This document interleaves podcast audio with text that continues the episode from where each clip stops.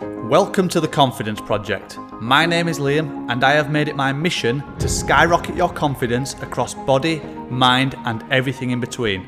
I want this podcast to inspire you so that you have the self belief and motivation to become the best version of yourself. Thank you so much for listening and embarking on what's going to be an incredible journey for the both of us. Let's take you from where you are now to where you want to be. Team, thank you as always for tuning in to another episode. I'm absolutely buzzing to be here once again, and you guys listening to this means the world. Now, we have our very, very first guest ever on this podcast that's not a client.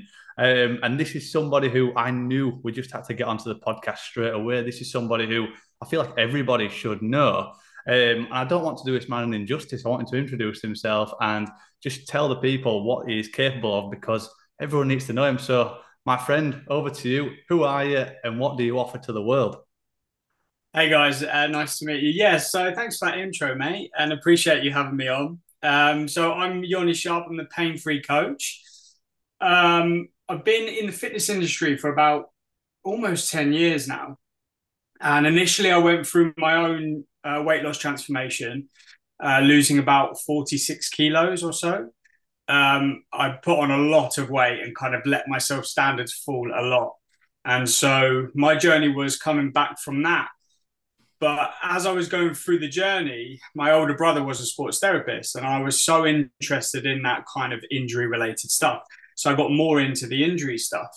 Um, but while I was losing the weight, so I was actually in the fitness industry as an overweight coach, and it was a real kind of experience going through that, and and that kind of does almost put me in a lot of my clients' shoes as you go through the journey because losing that sort of weight and knowing the emotional and kind of like physical struggles that come along with that, and then you pick up an injury on top of that and it's one of it it can be so demoralizing because you so often people try and go from naught to 100 and then pick up injuries and things like that and then their momentum is like slashed in half and they have to start again. So um, yeah so i'm a sports therapist going off track. Uh, but yeah i'm a sports therapist uh, strength and conditioning coach um, medical acupuncturist. I've got all the tickets so i've been in the industry for a while. Um, and ultimately, my goal now is to help people get in shape and feel like they have a robust body for years to come.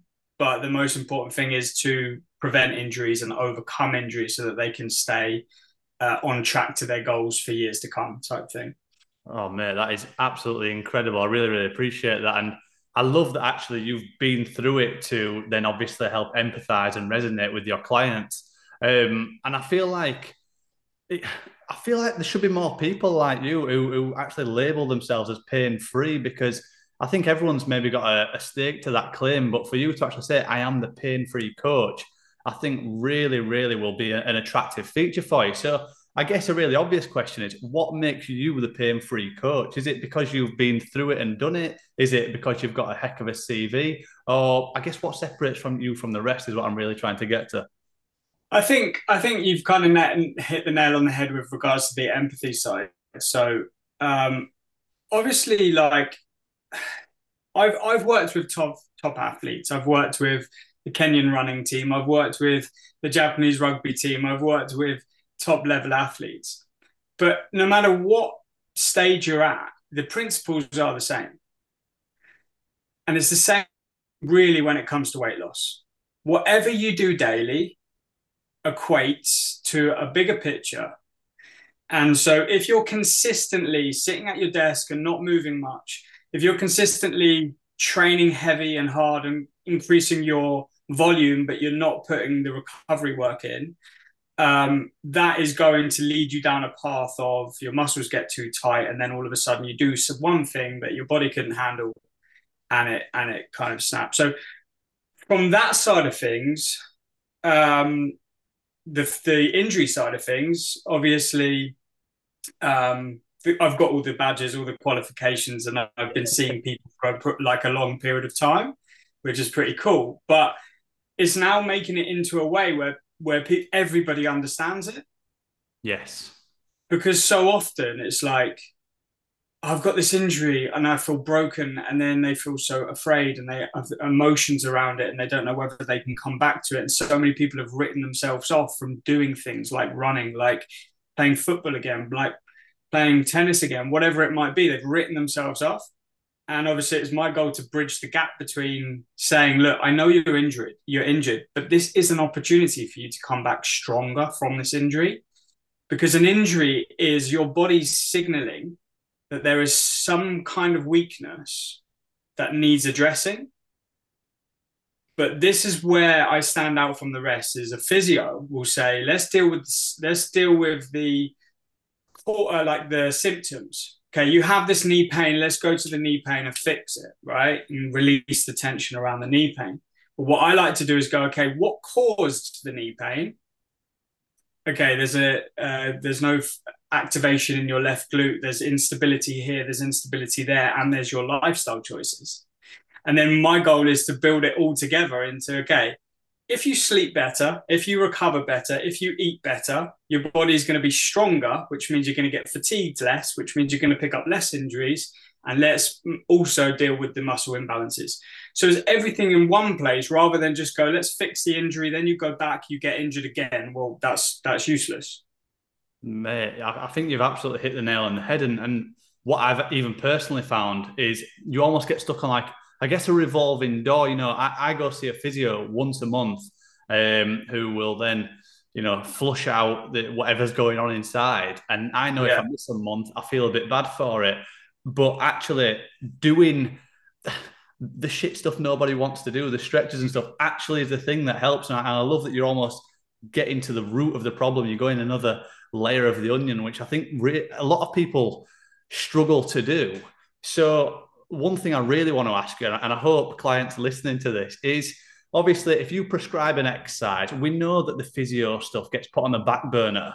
How can you get people to do the exercises that they don't really want to do and stop them just going into the gym and just slamming the heavy weights around? How do you get them to to eat okay. their, eat their vegetables in the in the uh, in the physio world. I mean, personally, and you might want to put some of this into your own programming. Personally, with my programming, I put their stretches, their mobility, and their flexibility work and activation exercise into the program. So it's not like, oh, I better do this on top. No, it's inside the program, and you need to go through the steps. So that's one thing I do on that side of things. But the way I say it to my clients when they come in to see me for treatments is you cannot expect me to fix you in one hour out of however many hours are in between there. Yes. Like there's so many hours where you're making like there's so much pressure that you're putting on that position. And obviously, any issue that you can that a physio can deal with pretty much or a sports therapist or a chiropractor you can deal with yourself at home by either uh, flossing a nerve, so doing exercises that desensitize a nerve, um, stabilizing areas. So, if, for instance, you mentioned something about like knee pain when running and things like that, right? So, the more stable your hinges of the body, so like your glutes, your core, um, and all of those sorts of things, the more stable and activated they are, the less pressure the knees have to do and the ankles have to do, as an example. But then obviously you have to take into consideration there might also be ankle a lack of ankle flexibility, which can cause the knee not to then track properly and things like that. But most of the time it comes down to the hips not being activated enough because we spend too long sitting down and our glutes don't get enough blood flow, so they turn off and then the hamstrings and the glutes take over, and then that puts pressure on the knees, and then you go around in that sort of circle. Mate, so interesting how it all connects and how you've just framed it like that, and and yeah, it is super important. So for anybody listening to this and they've got an injury, like you said, a knee pain, would you say it's far more important for them to do the the exercises as opposed to going to see a physio, a chiropractor, acupuncture, cupping, whatever else sort of is the latest trend, would you say that actually forget all that for a little bit and we actually just need to get you moving and and getting to the root of the problem? Yeah, mate, because look at it.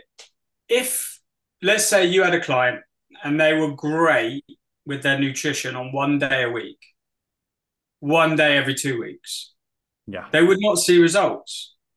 No, you're right. It's the same with injuries. If you go and see a physio and they give you exercises, you never do them. It's always the case, isn't it? It's always yeah. the case. Right. so so building your rehab stuff, building your stretching. As an example, when I wake up in the morning, I have to do, before I can have a coffee in the morning, which is one of my favorite things to do in the morning, I have to do 15 minutes of recovery work whether that be getting a tennis ball and putting it into the tight areas of my body, whether that be mobility, whether that be stretching. Since, like when I was like 28, 20, like in my 20s, I could get away with it. But now I can't. The amount I'm training, I have to make sure that I get my mobility and my stretching and things like that. And even now, like I still have shoulder issues from playing tennis, and my lower back's been playing up a little bit this week. But then it's understanding about like, imagine if I wasn't doing that daily stuff. Like I'd probably be in a position where I'd have really bad nerve issues or whatever. Um, whereas right now it's like because I do those things daily, and I don't actually go and get treatment myself since I've moved to Holland. I haven't found anybody that I trust yet. Um, but I do obviously do my the work on my on my body myself. So I'm always always managing it, which is something that I help my clients to do because they're always going to have injuries, always going to have niggles, and obviously saying that you I'm the pain free coach, as much as like you're going to spend a lot of your time pain free, you're never going to be completely pain free. Yeah, so it is about managing that. Yeah, yeah, managing the injuries and the weaknesses. Yeah, and and I would imagine you know your training frequency is, is you know quite up there really. Would you say that your the frequency of your training should mirror how much mobility work you're doing? Hypothetically, if you are training in the gym five times a week, should you be doing almost five plus times of mobility work, or you know, like I say, I know it's a daily thing for you, but yeah, if I have, if I have somebody who's a little bit more generic coming in and they're training once, twice in the gym would you say that once a week, um, a, a 15 minute mobility sort of session will tick that box? Or would you say, look, this needs to be done daily in order for you to yeah. see results? I think it really depends on the on the individual. So let's say you've got somebody who's on their feet all day, every day, and they're a teacher or whatever, right? They're moving all the time. I've got a few teachers. Then you need to prescribe them different things. So the teachers who have in, they're moving all the time. They don't need mobility. What they need is they need to get a tennis ball into specific areas to release it to make sure that they, when they go into their runs and when they go into their training, that they're activated and the tight spots are released a little bit. So that's what I would prescribe them. If somebody is sat behind a desk, then they have to get moving. And what I like to do is, I, I if you go onto my Instagram, literally pain free coach, there are some desk mobility movements that you can do at your desk, uh, like literally just like moving your shoulders. Um, and like, you know, like stretches like this. There's a couple of back stretches on there. So it's about continuing blood flow. So, like, ideally, in an ideal world, you wouldn't want to sit for any longer than an hour. You'd get up and you'd move and whatever. But we can't all be in that position. Like sometimes, even for me, I'm sat here for like three hours getting stuff done because I'm like in the zone, right? Um, so then it's a case of setting an alarm for every hour. So then you can do a couple of stretches at your desk while you're carrying on thinking about things or writing things. Um, and it's just that consistency over time. It's like vo- you know volume with the nutrition and volume with your training. It's just about fitting in your rehab stuff around your life. Because I've been in the industry for a long time, and I know that if I give people stuff to do that's like on top of everything they're already doing, they're just don't have the time to do it. Yeah, of course. And I think, you know, that, that idea of consistency, buddy, is is well, it's always going to be key, isn't it? And if, and if people can almost create those non-negotiables like yourself, those 15 minutes a day, then they will real, really see a difference. Now, I found it really interesting that obviously you've just said you moved to Holland. Um, am I right in thinking you were based in Brighton previously, that that area? Yeah. How how do you work with people? Are you more in person? Are you strictly online? And I just I wanted to sort of itch, you know, beneath the surface a little bit because obviously if if I was uh, one of your clients and I'm obviously based in, in West Yorkshire, how would it all work? How would you know that I'm recovering as as best as possible? Is it a case of you've got to take my word for it? Would I would you send me videos? Like I guess because obviously I go see a physio, they know I'm maybe not feeling as tight, for instance? Like, how do you give that same experience? Yeah, I think you go by feel a lot of the time. And uh, so essentially, when somebody says, okay, I want your help online when it comes to injuries, we do a full assessment. So we do, okay, where's your lack of range of motion? Where's your uh, where's your weaknesses? Where's your strengths? Like for instance, you know, can you do a pistol squat? Can you do uh, can I watch you do a squat from the side? Can you lift your arms up and do a squat? Most people can't because their thoracic mobility isn't good enough, so their upper back mobility isn't good enough. And that is one of the biggest causes to lower back issues and shoulder issues is the lack of flexibility in the upper back means that let's say your posture's like this and you're trying to do a shoulder press that's that um, shaves away all of the stuff in the shoulder because it should be here and here. So everything should be in the right position. And that's the same when you're doing squats. It's the same when you're doing, you know, any movement really in the gym. If you can't get that thoracic mobility up, then you're in the wrong position for each and every lift, and the back takes too much pressure, etc. Um, so to answer your question, we would do an assessment. We would work out what weaknesses they have, so what muscle balances uh, they have, or what needs to be worked on. And then they get set their programs and their stretch routines and things like that on my app. And when they do the work, do the work on the app, it gets ticked off, and that sends me through notifications and things like that. Pretty much the same as what you would have. And then every month we reassess the movements. And then you have an idea of, okay, thoracic mobility is looking good. But the truth is, you judge it by pain levels. Yeah. If you're, let's say you're you're in the gym and you're like, oh my shoulder, man, it's really pissing me off. Like every time I do bench, it's okay, cool. Let's work on your thoracic mobility. Let's work on getting those scapulars pulled together and bang. And then you're like, oh mate, I'm lifting so much more. There's no pain. Okay, cool. That's a win. Yes. Do you know what I mean? Mate, I, I know exactly what you mean, and actually, I felt like you were talking to me directly for the, you know, you know, I'm I'm sat here with rounded shoulders into this microphone. I can feel my left shoulder niggling. I thought, oh God, sign me up, and I need it. But yeah, I mean, that's something Dan Reeves been on to me about. You know, this idea of um, better posture, and he's had me doing the dumbbell windmills, etc., which I've actually just posted on my Instagram story, and nice. and I do feel better. A for obviously, you know, strengthening that that muscle and then actually being like almost in myself. You know, when you eat good food and you feel better in yourself, like I feel like I'm doing a little yeah. hard work. And I think that's something that everyone should take something from. Actually, you know, if you can put up with 10, 15 minutes of just doing the stretches, you will feel so much better in yourself. And actually, over Christmas, I've obviously maybe um, put that on the back burner. And, and one thing I can't do, I'm gesturing into the microphone like everyone can see me. I know you can see me, but I, I can't press in a, a pronated grip. Um, so yeah. it's like a barbell because it, my shoulders just knackered, really. So I've always gone neutral um, because, again, bad posture, tightness. I, I almost ended up having a spasm in a minute. Over Christmas, just I did a quick workout, pronated press, and literally my shoulders hasn't been right for the last month. And I know that's A, because obviously I've been a bit silly with it, but B, I've not been doing my stretches. And, and it just goes to show what the consequence is. But that leads me on to what I want to ask you next. Like, if somebody doesn't do what you prescribe them, or just generally, you know, what is the consequence down the line of not taking this stretching and mobility seriously? Well, firstly, I want to say none of us can ever be perfect. Um, and it's about consistency over time. If you struggle, you bounce back it's the same with nutrition. You're going to have weeks where you over consume on calories, but it's about your ability to look at that and go, okay, what can I now do better this coming week? And that's something big inside our program that we really focus on. How can you improve one to 2% each and every week so that over time you're getting better? And it's that compounding interest, right? So you have a bank account with a hundred quid in it and you leave it, it's never going to get bigger.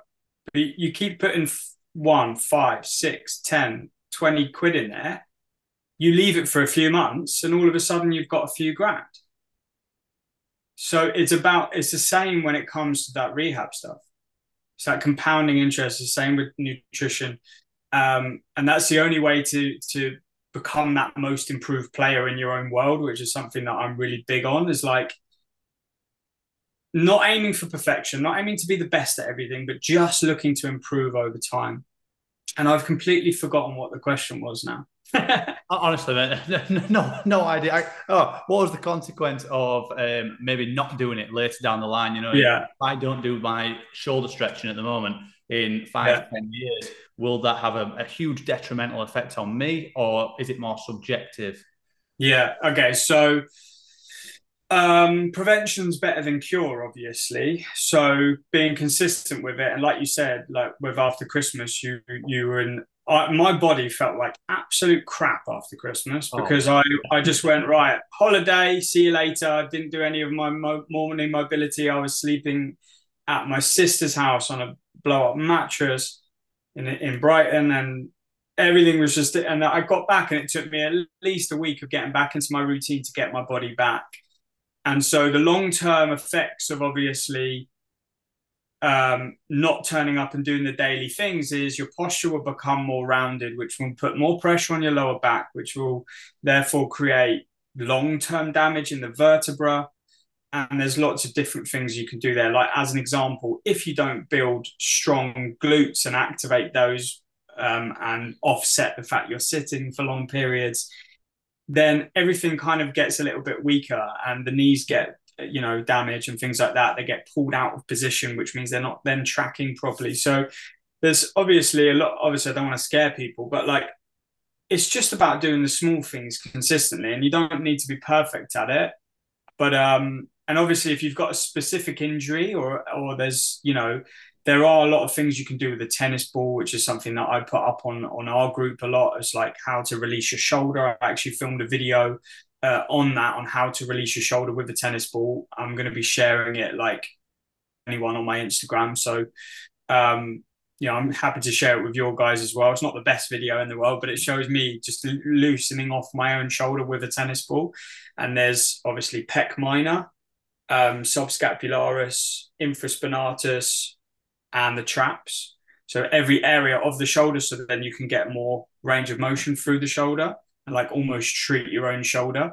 Um, it's something I don't think enough physios and sports therapists show people how to actually keep up. Like for me, if I've seen somebody for three treatments and they're not any better, I will be pretty upset about that.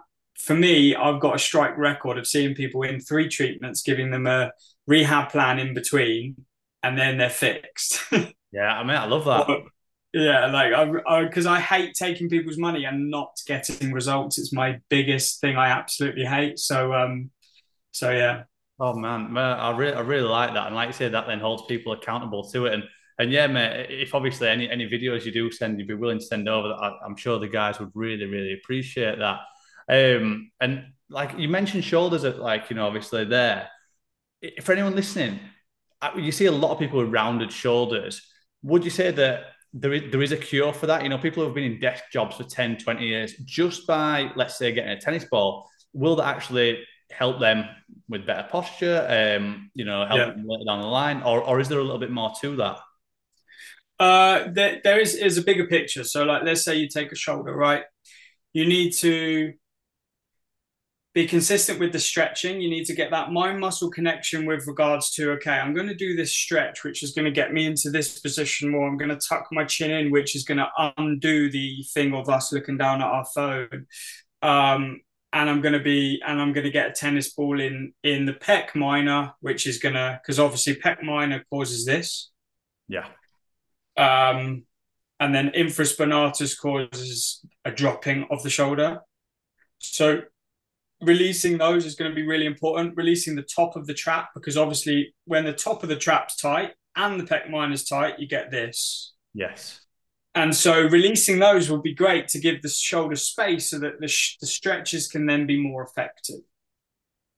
But then it does come into being consistent with it.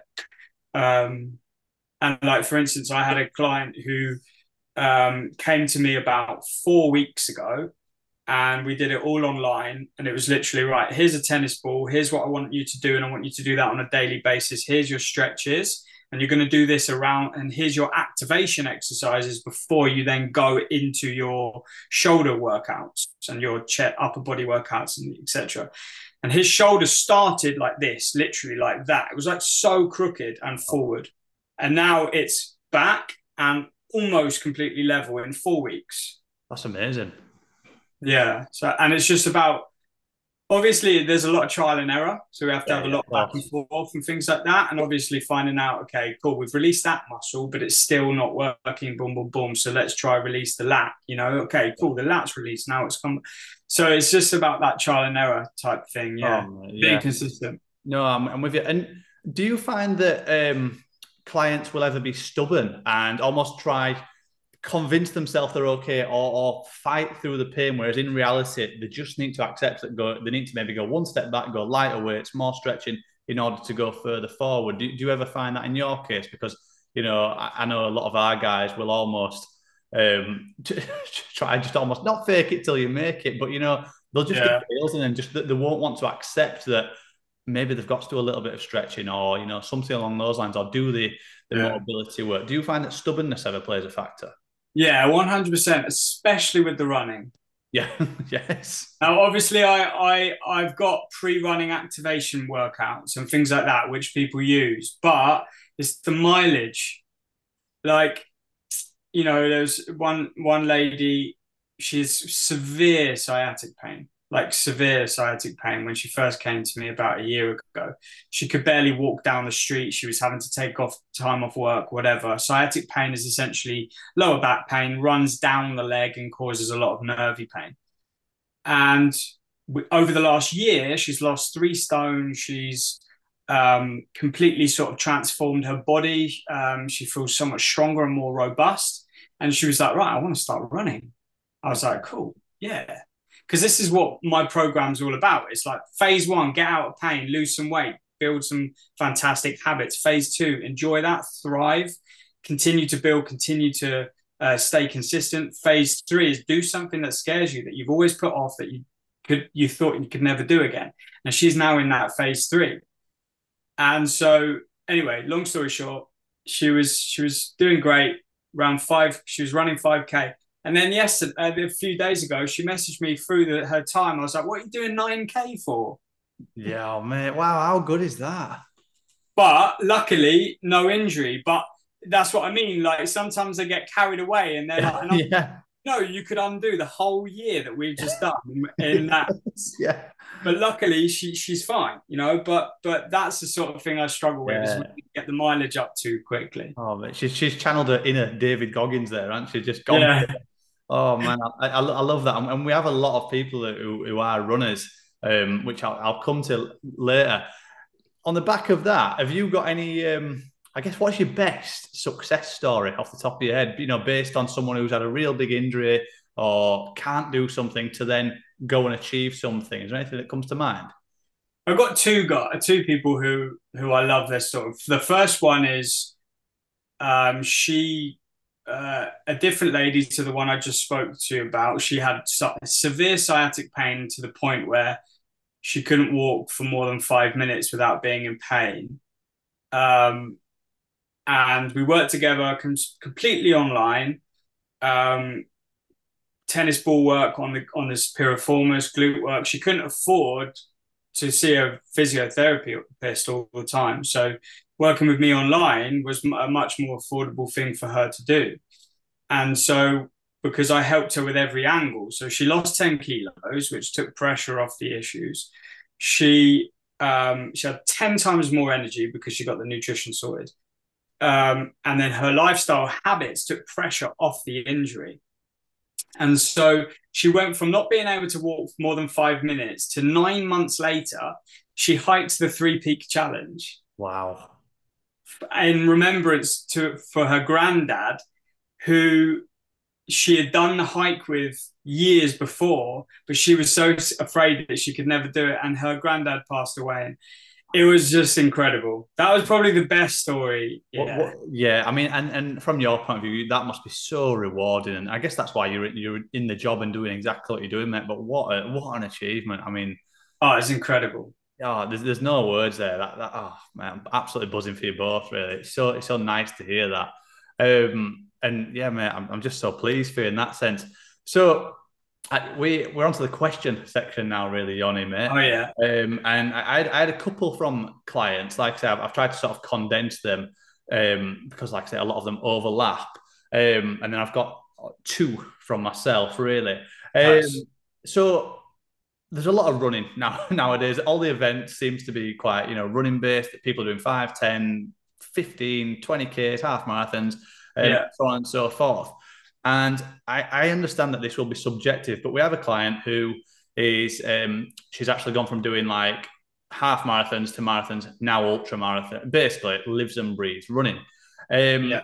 But there's always a problem. It's always her feet, her lower back, hips, knees, running up or downhill. Now, I've thrown a lot at you there, but based on that, do you have any sort of specific tips, whether it is to alleviate pain in her feet, whether it's the knees, whether it's the hips? And obviously, I appreciate you don't know her, nor can you see her. But based on that, is there anything that you can say, look, this is what I'd be doing in order to help?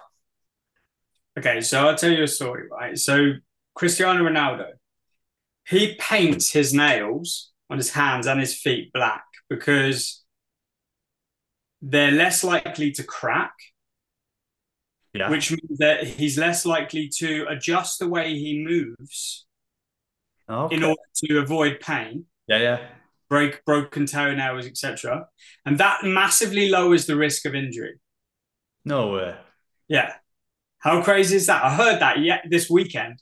So, like, oh, that's, that's so, so if, if a client paints the nails, they, they have um, less chance of, of injury in, in the feet because it, it helps hold everything in. Only only if it's down to nails, right? I'm just using that as an example. Yeah, but like I, I know that when I did my first marathon, my toe was like falling off and yeah. it, it, went black and, and it was digging in and I've I've weirdly yeah. feet, but it, it was horrible. So I'm going to bear that one in mind.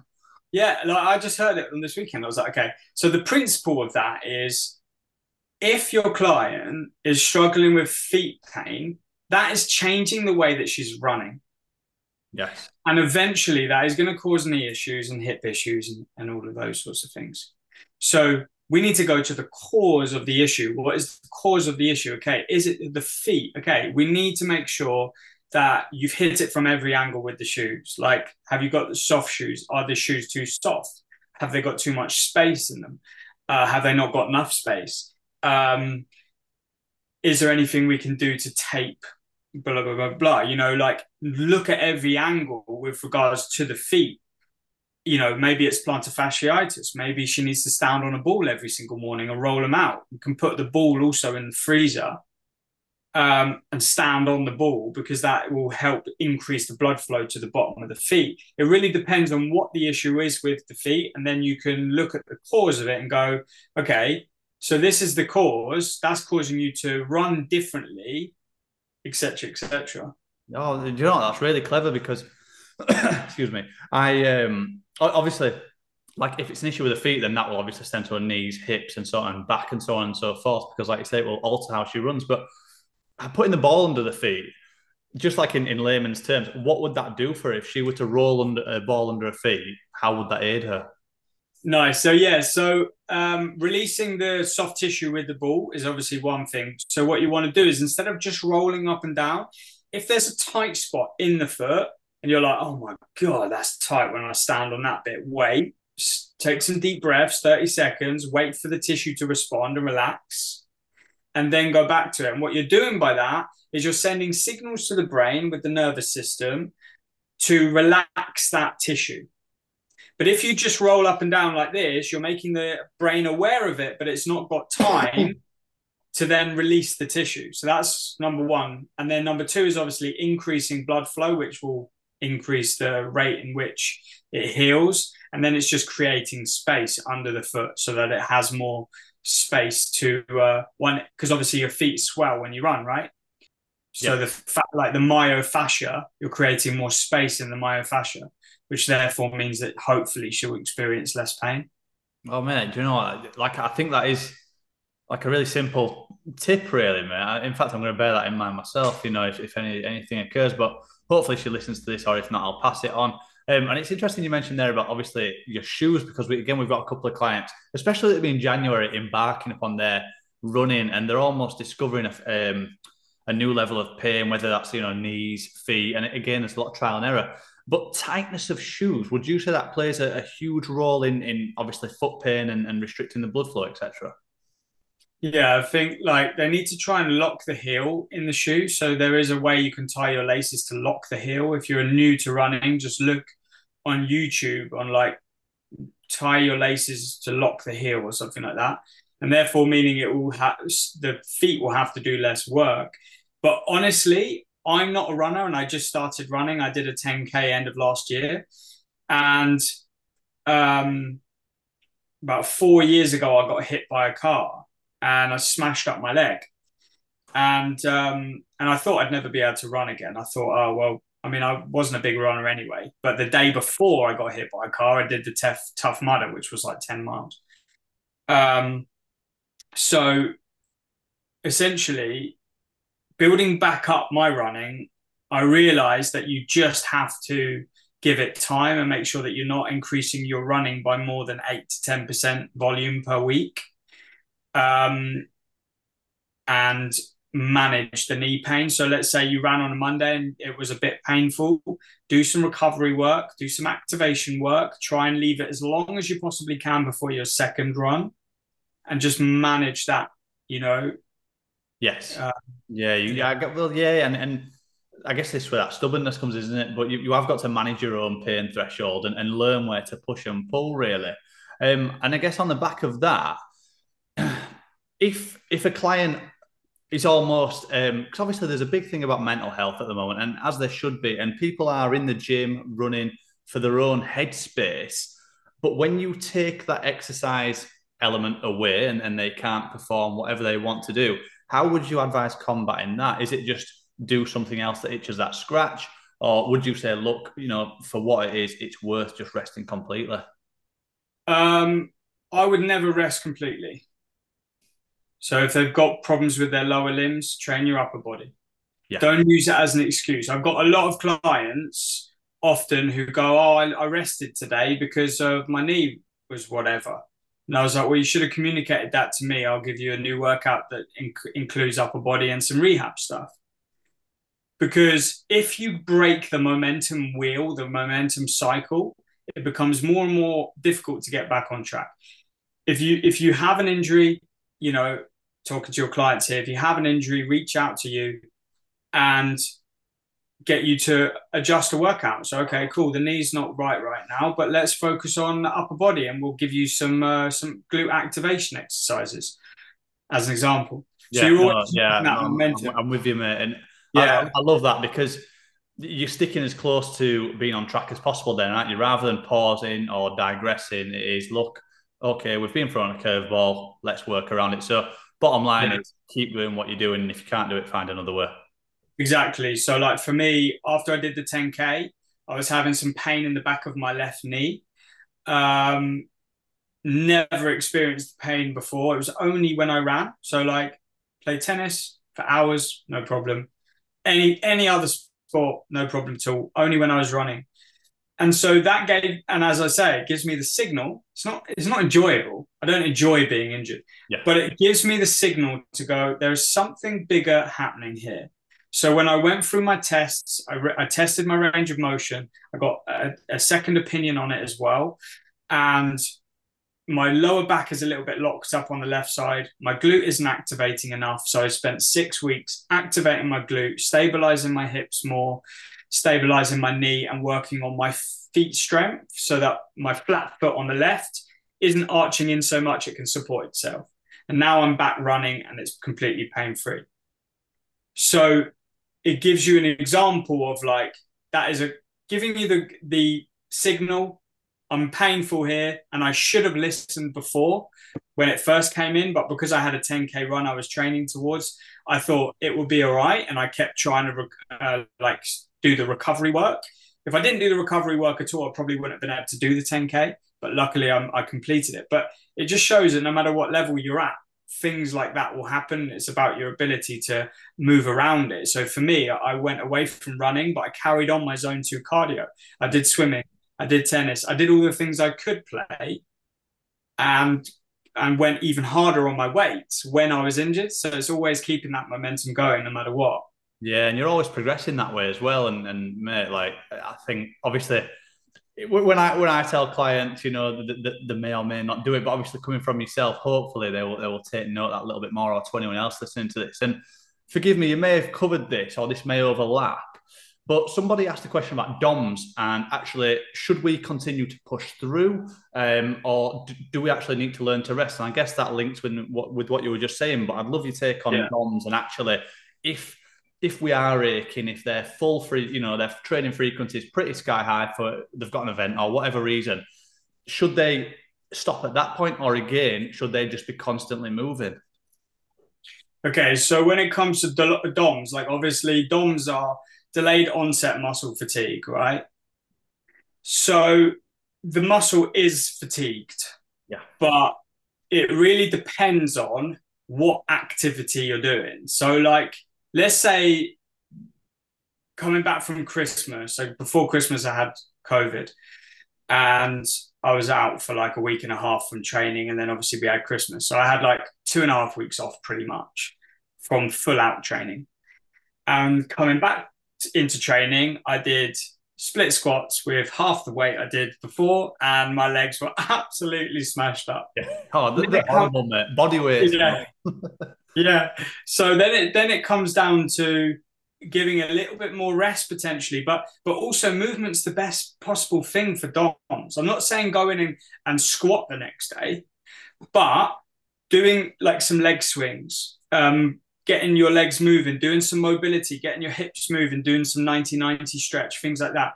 The more movement that gets in there, the more blood flow, which means it's going to flush the um, DOMs out quicker uh, because ultimately delayed onset fatigue comes from lactic acid 90% of the time. So there's going to be a buildup of lactic acid and scar tissue. So the best way to get rid of that is either get a massage, which you probably can't afford every two minutes, or like get up, get some stretching in, um, maybe sit on a foam roller, um, and just going out for a nice long walk and just getting down and literally squatting and holding the squat just to get your body like moving again. And then what I normally say to clients when they've got DOMs is like, if it's three days later and they're still feeling it, that's because they haven't moved enough in between. Yeah. And so what I say is like, that's all right. Go in, do your activation, activate your glutes, and then go into it. Um, and often they'll have a PB session when that happens. Yeah, yeah, of course. Do you know what I mean? Like because they've activated properly and they've given it a bit more care and support, and then they're like, "Oh wow, I actually had a really good workout. Cheers, mate." Yeah. And I'm like, "Yeah," because you just got to get got to get them moving a bit. Get moving. So active recovery over being at a standstill, essentially. One hundred percent. Yeah. Love that. Um, and last question from clients that were submitted because you've covered so much, mate. I think there's there's some absolute gold to be taken here. Um, I know you mentioned like a tennis ball initially, etc. But have you got any tips on reducing stress and tension in shoulders? Um, yeah, so 100%, like the top of the trap here is where most of the build up happens. Yeah. So, I mean, obviously, I can go quite deep into it, but releasing it with a tennis ball is my favorite. Up against the wall, just literally finding the tight spot, hold it, take some deep breaths, let it relax, right? Nervous system thing that I mentioned earlier. Um, obviously, I'm happy to share that training with uh, with your people as well. Um, and then what you want to look at is the reason the traps get tight is because we're looking forward like this, which puts pressure on the traps, and our posture is then coming forward, and then it creates this poor cycle. So then you could look at okay, my alarm goes off every hour. I stretch, I tuck my chin in, which is reversing what we spend a lot of our time in, hands behind there, and hold. Take some deep breaths, spending the time. I, a lot of the time, I see people stretch and they go like this.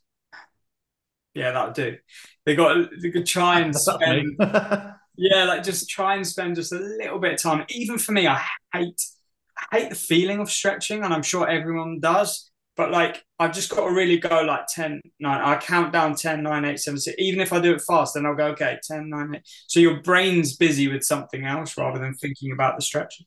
Um, so, re- like, you're doing the opposite movement to what is causing the pain.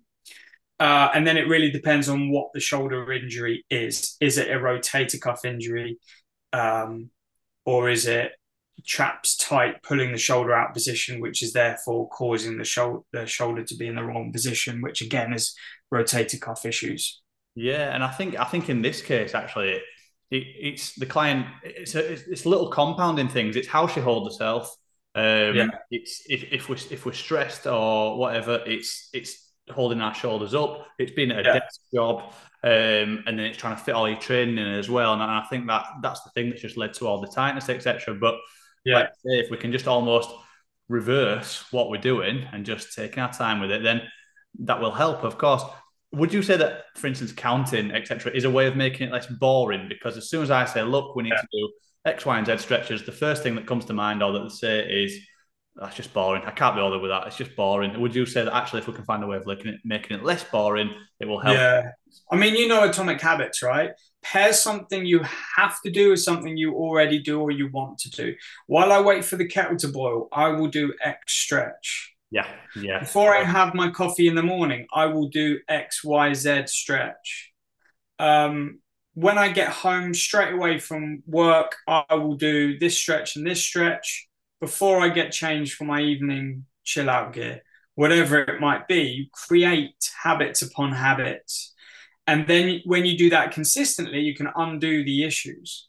Um, and like you say, counting just makes it less, slightly less boring. Yeah, of course. It takes your brain away from the pain because sometimes it can be painful. Like when I go into this position, I put my head back and I tilt, you know, it's painful here. Yeah. Because you've got to think when you count, it does keep your brain away from the pain as well. Yeah, no, mate. I think that's a really good point, and that's something that people should should take note of. Is if we compare the two with, like you said, putting the kettle on, just stretching out a little bit, then it's perfect. It's a win-win. There's almost I, I guess any excuse is taken away from it because you're only stood there waiting for the kettle to boil, for instance, aren't you? So it's a nice way of saying, look, for the sake of 30 seconds, just do it. Um, so I have, I have two questions for you now, mate, because like I said, you've covered so much and it is really, really appreciated. Um, firstly, what are the one to three things that people should be doing to live a pain free life? Um, I would say habit stack. So we've gone through that already.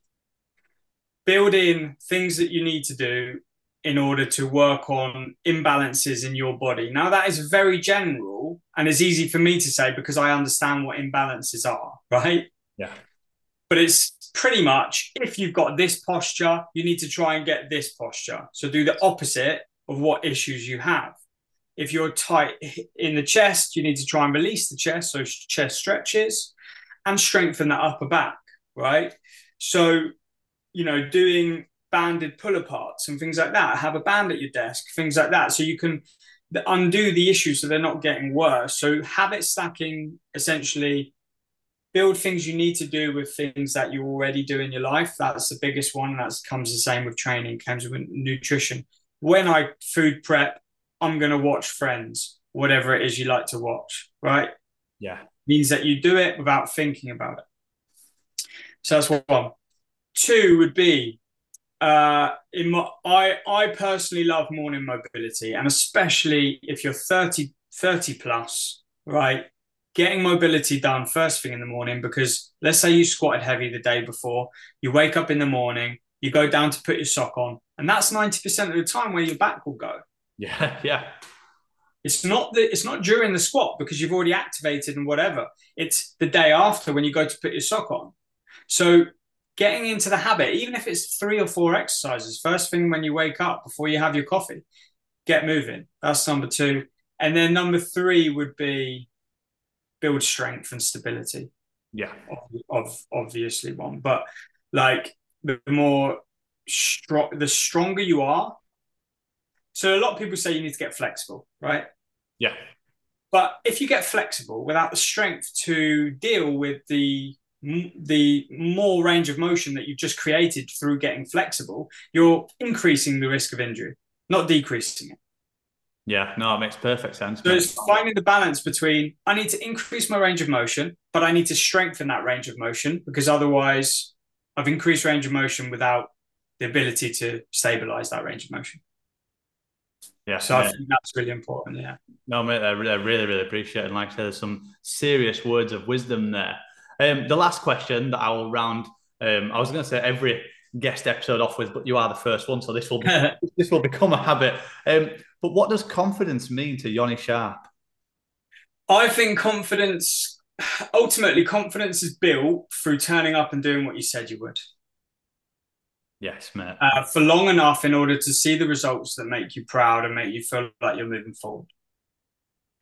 So, confidence for me comes, confidence is the ability to turn up and do what you said you would do.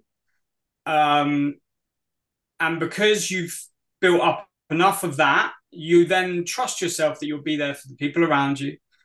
Um, and you'll be there for yourself when shit hits the fan. Oh, mate, dropping bombs. He's dropping bombs. I absolutely love that. Um, mate, I think you've absolutely hit just about every nail on the head there.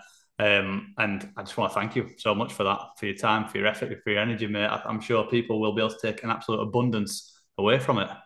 Yeah, mate. No, I really, I, I really enjoy it. I always enjoy this form of chatting to people. So, um, yeah, mate, appreciate you and uh, appreciate you for um, inviting me on. And uh, we'll obviously keep in touch.